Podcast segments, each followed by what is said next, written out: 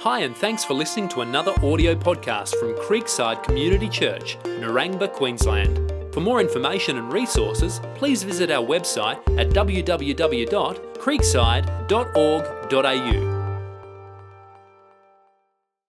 We're going to walk our way through chapter 4 of Philippians today. It's the last chapter of this book, only four chapters in Philippians, if you've not read it before. It's an amazing book. It's one of my favorite letters that Paul wrote. And uh, we're going to go into chapter 4. We've had Kane speak a couple of chapters, and we had Tim, I think, last week. Is that right? Tim, I heard, did a great job and uh, talking about humility and unity and the connection there. And uh, so today we're going to look at chapter 4, one of my favorite chapters, actually. So I'm glad I got this, this one in the schedule, and we're going to finish. Going to do a little bit different today. Normally, I preach and say, "Here's five ways," or "Here's three things," or that kind of thing. Today, I'm just going to do expository. We're just going to work verse by verse by verse by verse by verse, straight through chapter four. We'll look at the verse and we'll say, "What does that mean? What's some observation? What's something about it that could apply to our life as myself or to the church?" Does that sound good? A little bit less, a um, little bit different than the way I would normally speak, but that's okay. And uh, as I said, I love this letter so much. And Philippians 4 is one of those, well, the whole book, but really Philippians 4 is really I love because it's this outpouring of love. Paul just has this incredible passion and love for the church. And as you read it, you can just sense that he is so full of godly advice and wisdom that's being given to these people firsthand, but it's because of his love for them. He's giving them wisdom and guidance because he's passionately in love with these people. These are not empty words. Paul fills his words with passion, and you can see that he, his heart for the people, as you read it, you'll start to feel his heart and his desire for them to live with contentment in God and with a God given peace in their hearts, no matter what their circumstances are that they're facing in their life. I want to live like that. And I really sense that as Paul's sharing these words. These words flowed with this deep love and gratitude from the Apostle Paul to the church family. And so today, as we finish up this series, I want to highlight as we go through several themes or thoughts that will help us understand what Paul's trying to say here in Philippians chapter 4. So let's remember who Paul's talking to here in the Philippians. The Philippian church was the first church that Paul established in Macedonia. The city of Philippi was the main city in that part of Macedonia. And St. Paul, the apostle, he wrote this with affection from prison. He was in prison in Rome when he wrote these words. And he wrote it to these people that they, because these people had consistently supported Paul, they consistently loved Paul. They'd given him support, and he felt that connection for him. He felt that that love and that uh, encouragement that came from them as he went about his missionary efforts to go around and establishing churches. And so he writes this to give this affirmation to them, an affirmation of encouragement and joy for them, that they would feel his love and his affection and hope and, and find peace from his words uh, as they would be encouraged to have godly living. So, let's begin in Philippians chapter 4, verse 1. My daughter's phoning me right now. I just turn my phone off. She's wondering, What are you doing, Dad? Okay, Philippians chapter 4, verse 1. We'll just, as I said, we'll go verse by verse, okay? Therefore, my brothers and sisters, you whom I love and long for, my joy and my crown. Stand firm in the Lord in this way, dear friends. So, Paul is beginning here by expressing this deep love for them. As I said, he's conveying his joy toward them and longing to be reunited with them. He wanted to be with them, but of course, he's in prison. And he calls them his joy and his crown. I kind of think of as a father with my children. I, I find so much joy in them. I have a crown for them. I'm proud of my kids. I love my kids. That's the kind of love he had as their spiritual father. Paul was like their spiritual father, and he had so much joy. Isn't that amazing? The verse continues on with encouragement for them and a reminder to persevere in their faith and walking steadily in what they know is the truth. He says, Stand firm in the truth. And I'm reminded in other verses, uh, in other letters that Paul wrote, where Paul says, Stand firm we know if you know Paul's journey, he went through so many different things, of persecutions and attacks and, and so on. And he encourages us all the time to stand firm. In fact, in 1 Corinthians 15 58, he says, Stand firm and be immovable. Be immovable in your faith. He says, Stand firm and know that the work that you do for the Lord is not done in vain. It's never done in vain. He wants us to be a people who can stand firm. And if you know the kind of foundation that you're standing on, the foundation is that of Jesus Christ. And Paul calls it the solid rock.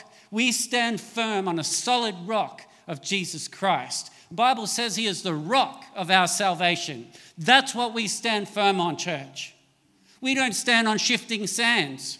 We're out in the world, as shifting sands, but you can stand firm on the truth. The Bible says he is the truth. He is the rock of our salvation. And I can stand firm and be confident and secure and have assurance of my salvation in Jesus. When everything else tries to pull me down, I can stand firm. Stand firm in the Lord, he says. Let's look at verse 2, two and 3. It says, I plead with Euodia and I plead with Sintish. I don't know if I'm pronouncing that right, guys. I haven't heard those names before. I've read them, but I don't know how they say them. I plead with Euodia and I plead with Syntyche to be of the same mind in the Lord. To be of the same mind in the Lord. Yes, I ask you, my true companion, help these women since they have contended at my side in the cause of the gospel along with Clement and the rest of my co workers whose names are in the book of life. Right here, Paul is addressing something that's going on between these two ladies in the church, Euodia and Syntyche, and there were these women in the church who are having some kind of dispute, some kind of division, some kind of argument, or something's going on. He's begging them to be unified in the Lord. And he's pleading with the companion, Clement, and others to help these women. Now, I think what he's doing here for us today is he's showing us how important unity is in the body of Christ. Last chapter, Tim, uh, last week in chapter 3, Tim spoke about unity and the importance of humility to obtain unity. How important do you think unity is in the church? Church? Unity is so important for us today.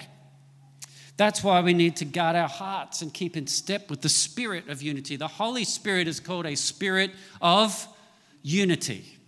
He's a spirit of unity. And so I know that we've all come in this room today and we've all come from different backgrounds and different cultures and different preferences and different life experiences and different family upbringings and different various persuasions on worship and different interpretations of the scriptures and different baggage that we bring and different issues and different pains and problems that we face, and we're all so different. We're all completely unique. Just like if everyone has a unique thumbprint, every person here is so different. How is unity even possible, church? That's an impossibility. But Paul also knew how destructive division would be in the church.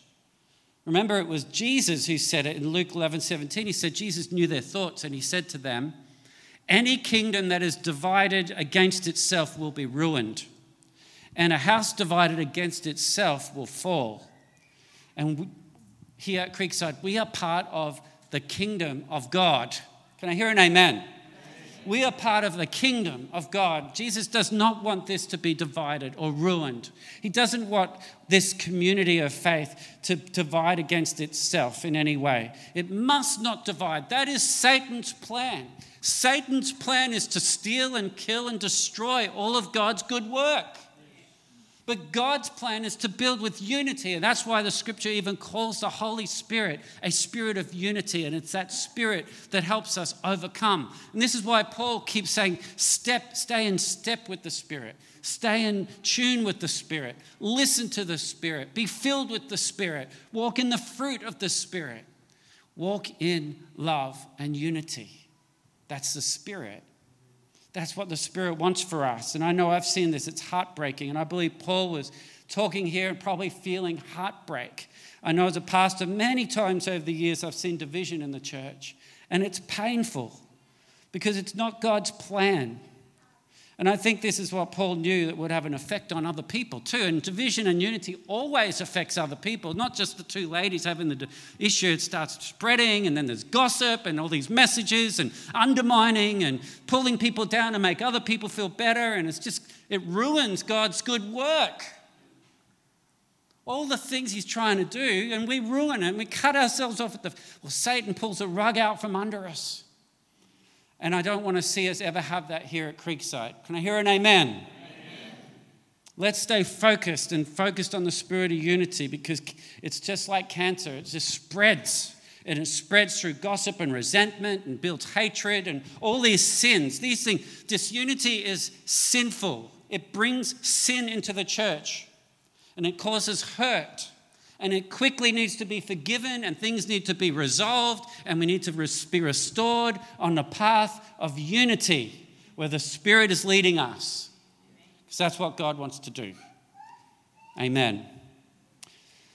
Okay, that's verse 3 and 4. Shall we go home now? Or we keep going? So he's given us example of unity, by the way, and the example he gave us is Jesus Christ.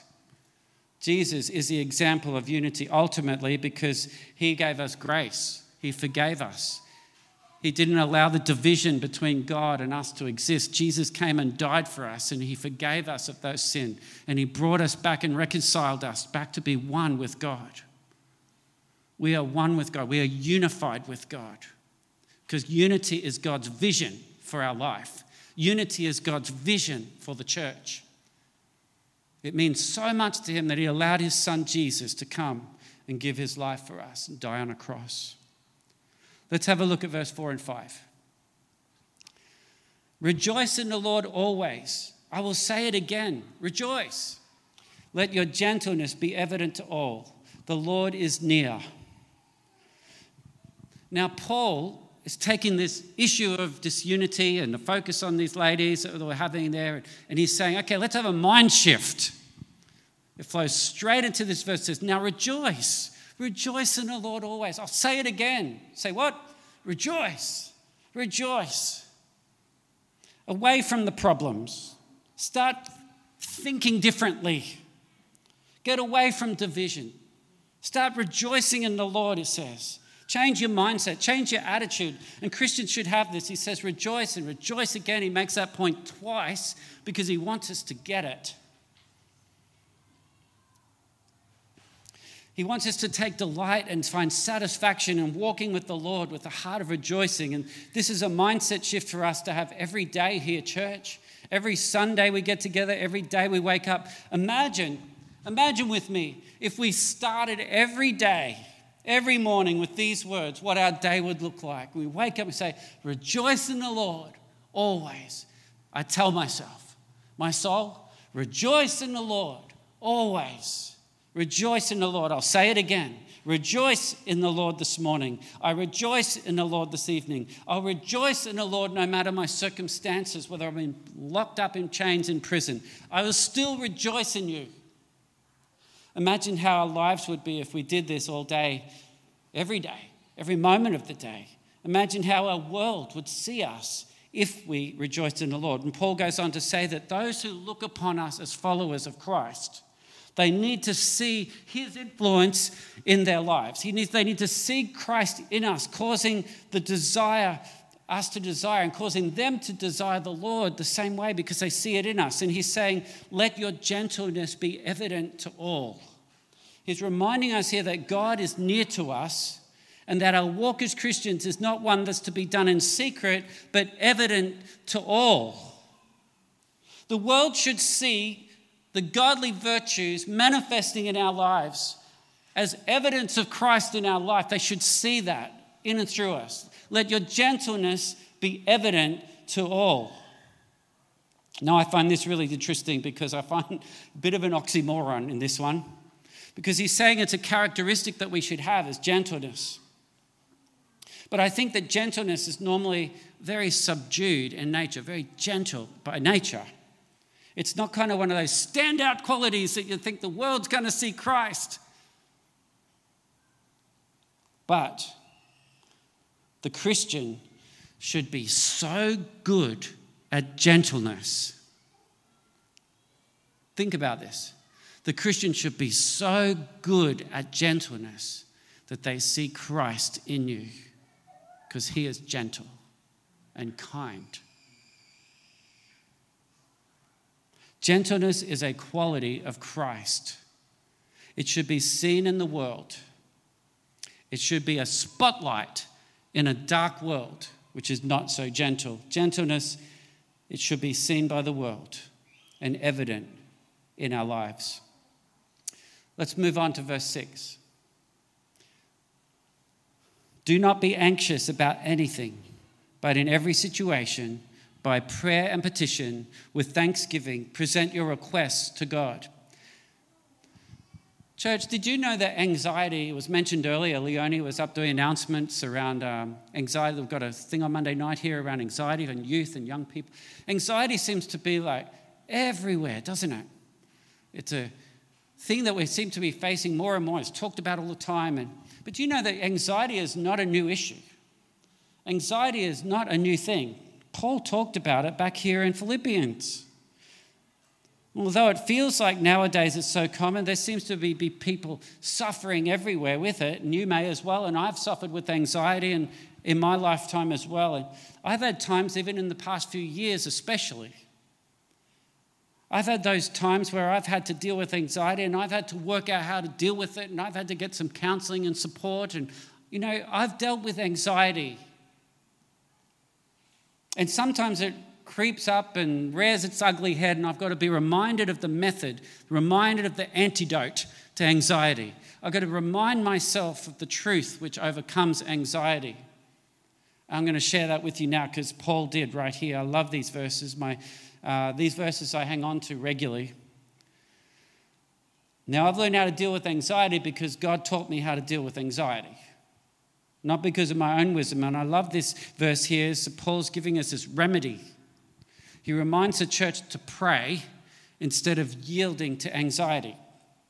Prayer is a method of communication between man and God, and we bring supplications, we bring our prayer needs, our support, we bring our burden to Him with thanksgiving and gratitude. We start shifting our mindset into thankfulness and gratitude. And as we do that, it says, then the peace of God will guard your hearts and mind in Christ Jesus. So we plead humbly to God in prayer, and in so doing, it says God's peace is going to guard our hearts. God's peace is going to guard our minds. And I've learned the little saying, you may have heard it. When you're in a fix, look up Philippians 4 6. When you're in a fix, say it with me. When you're in a fix, look up Philippians 4 6. Even better, memorize it. Do not be anxious about anything, but in everything, by prayer and petition, with thanksgiving, present your requests to God. And then the peace of God, which transcends all understanding, will guard your heart and your minds in Christ Jesus. You start to turn from the problem and have a mind shift by replacing the issue with the truth.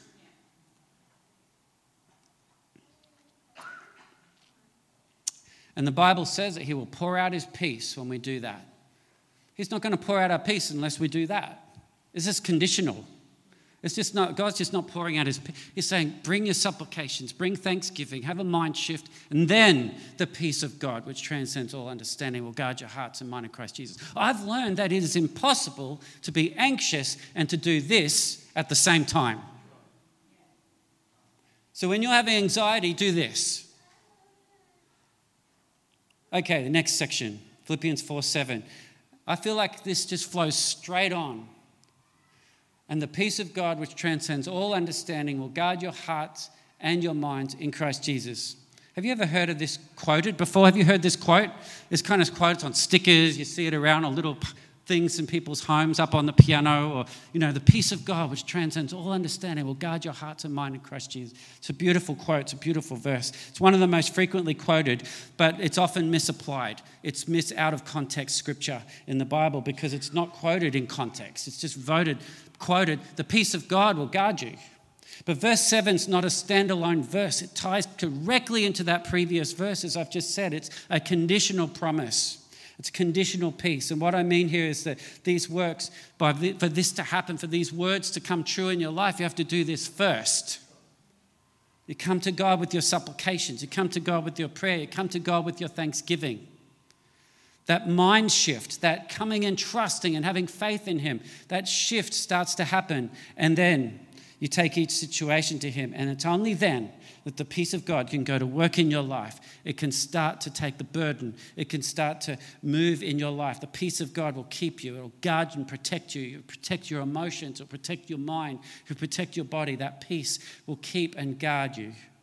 You can take courage in knowing that this is true because this is the Word of God. God cares about your, your mind, He cares about these anxieties that you're struggling with.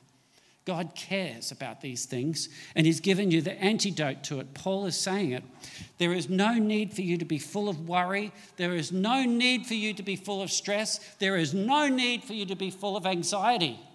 Paul is giving you the antidote to it right here. Isn't that wonderful, church? Now, you could choose to take this antidote, or you can walk out of here today and keep your anxieties. He's given you the way out. Let's move on to verse 8.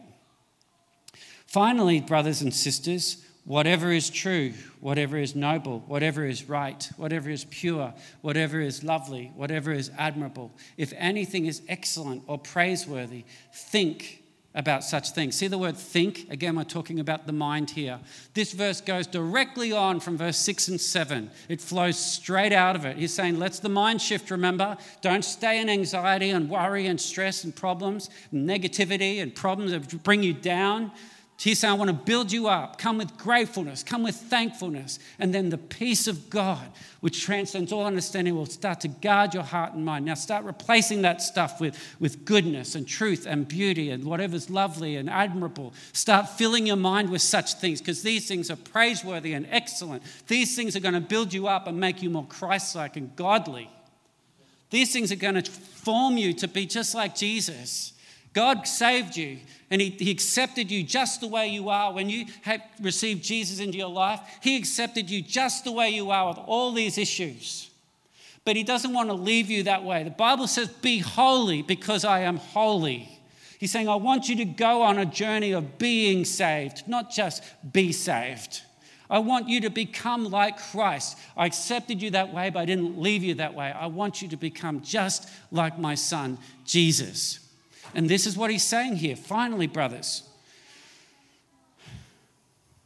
whatever is lovely, whatever's, sorry, whatever is true, noble, right, pure, lovely, admirable, if anything is excellent and praiseworthy, think about such things.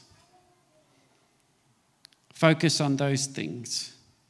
I remember when I was in Bible college back in the mid 90s and there was a Bible college professor who spoke these words, and I quote because it just stuck in my mind, still can picture him saying these words. He said, The greatest thing that we can do in our life is think about God and all of the good things He's done for us. Just think about God. Imagine if we could think about God every day. Think about God every moment of every day. He is our Father in heaven. We love him and we think about him. We turn our mind toward him. Think about such things. And I agree with that.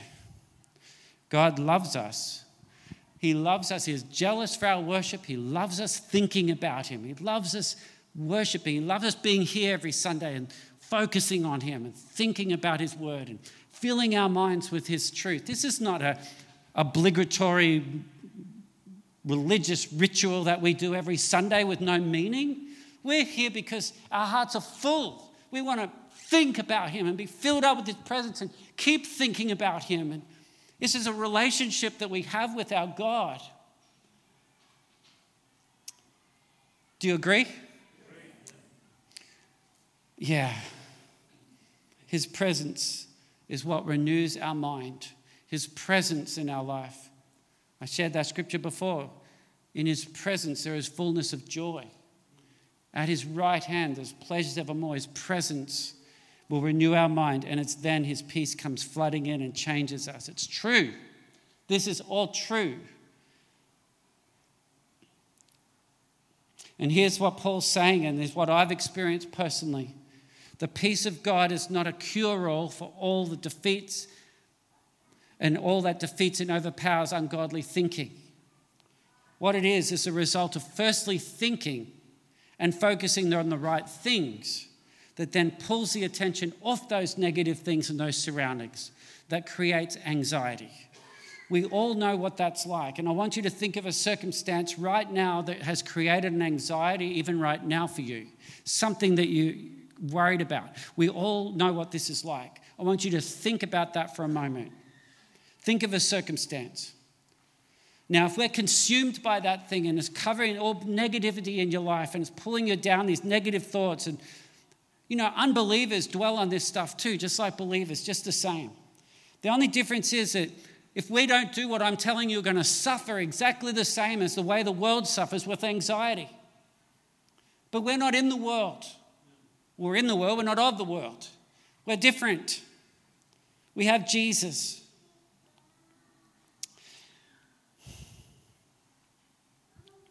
And Satan wants us to stay out there and be stuck in it. And that's not God's plan for you.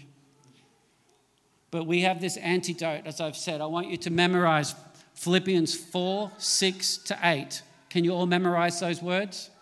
Because this will help you for the rest of your life. If you want to have three verses that'll help you for the rest of your life, memorize these three verses, okay? All right, let's move on. Verse 4 9. And we're not going to get through the whole chapter, by the way. I could keep going next week, that's true. Let's go on to verse 4 9. Whatever you have learned or received or heard from me or seen in me, put it into practice. Isn't that powerful? And the God of peace will be with you. There he is again, the God of peace. So here Paul is referring back to his own life again. He's saying, Follow me as I follow Christ. They're pretty bold words, hey? He's always pointing us to follow Christ, follow Christ, follow Christ. But now he's saying, Follow me as I follow Christ. That's pretty courageous, bold thing to say. In other words, he's saying, I'm living victoriously. I'm living in victory, and follow me, and I'll show you how.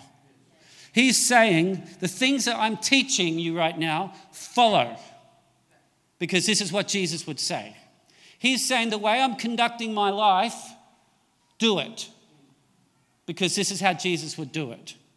He's saying the words that I'm saying, the way it's coming out of my mouth, with the love and, and, and the gentleness, is the way it's coming out, talk like that. Speak like me, because I'm speaking like Jesus did. He's saying, Follow me as I follow Christ. Put it into practice. I'm always inspired by Paul, the way he teaches, his conduct, his life. I'm inspired by how, even in his trials, his peril, his temptations he faced, his struggles, his persecutions, his challenges, if you read about him, there's constantly happening to him. The enemy was trying to destroy Paul all the time. He lived on the front line and he had a target on his back, church. But he said, even through all of this, he says to the church, Follow me as I follow Christ. He's learned a formula, inverted commas, a formula that invited the God of peace to be present in his life.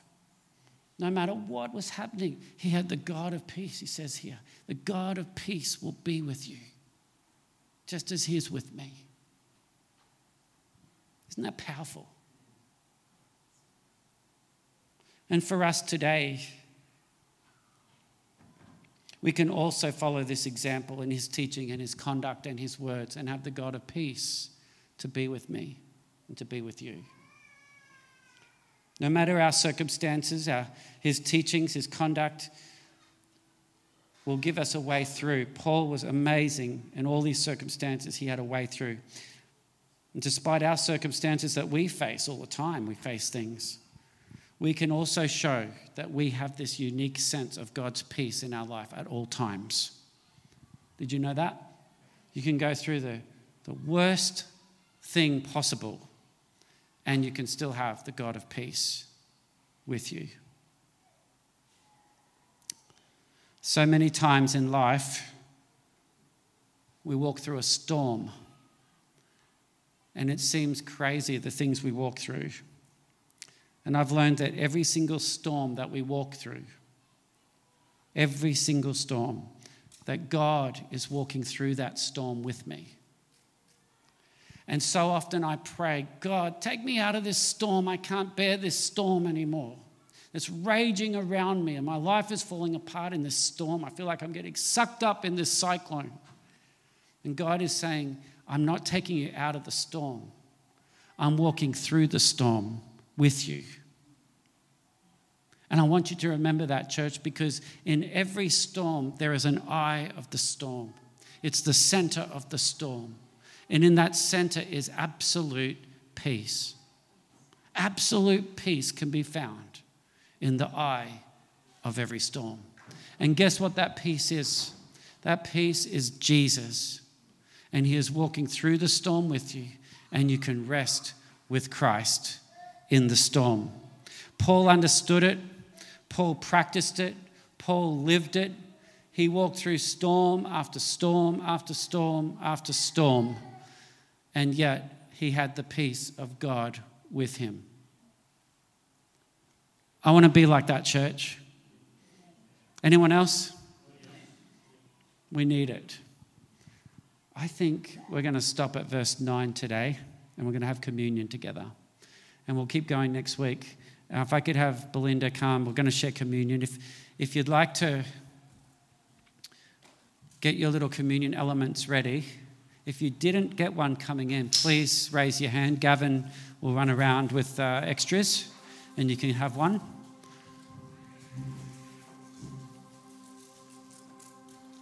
We're going to do something very special in a moment as well. I'll wait until you've all got your elements there. I'm going to jump down to verse 23, which is the last verse of chapter 4.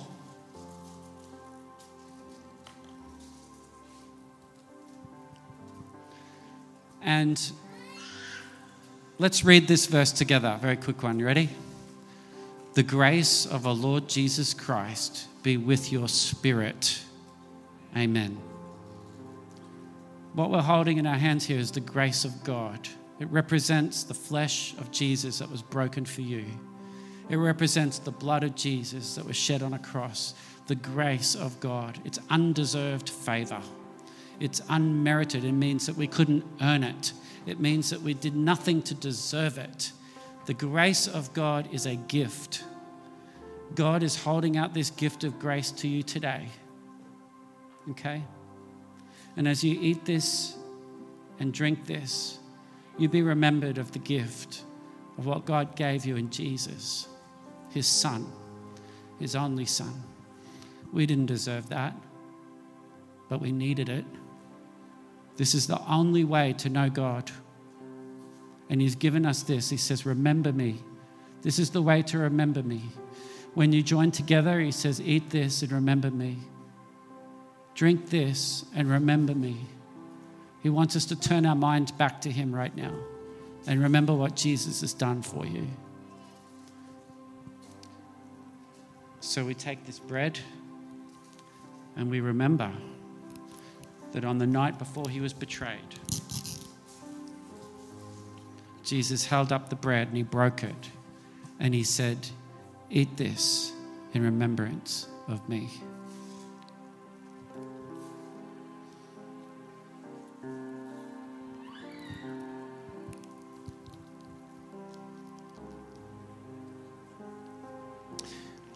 And then, as they joined together in that Last Supper, he held up the cup and he said, This is my blood that was shed for you. Drink this and remember me.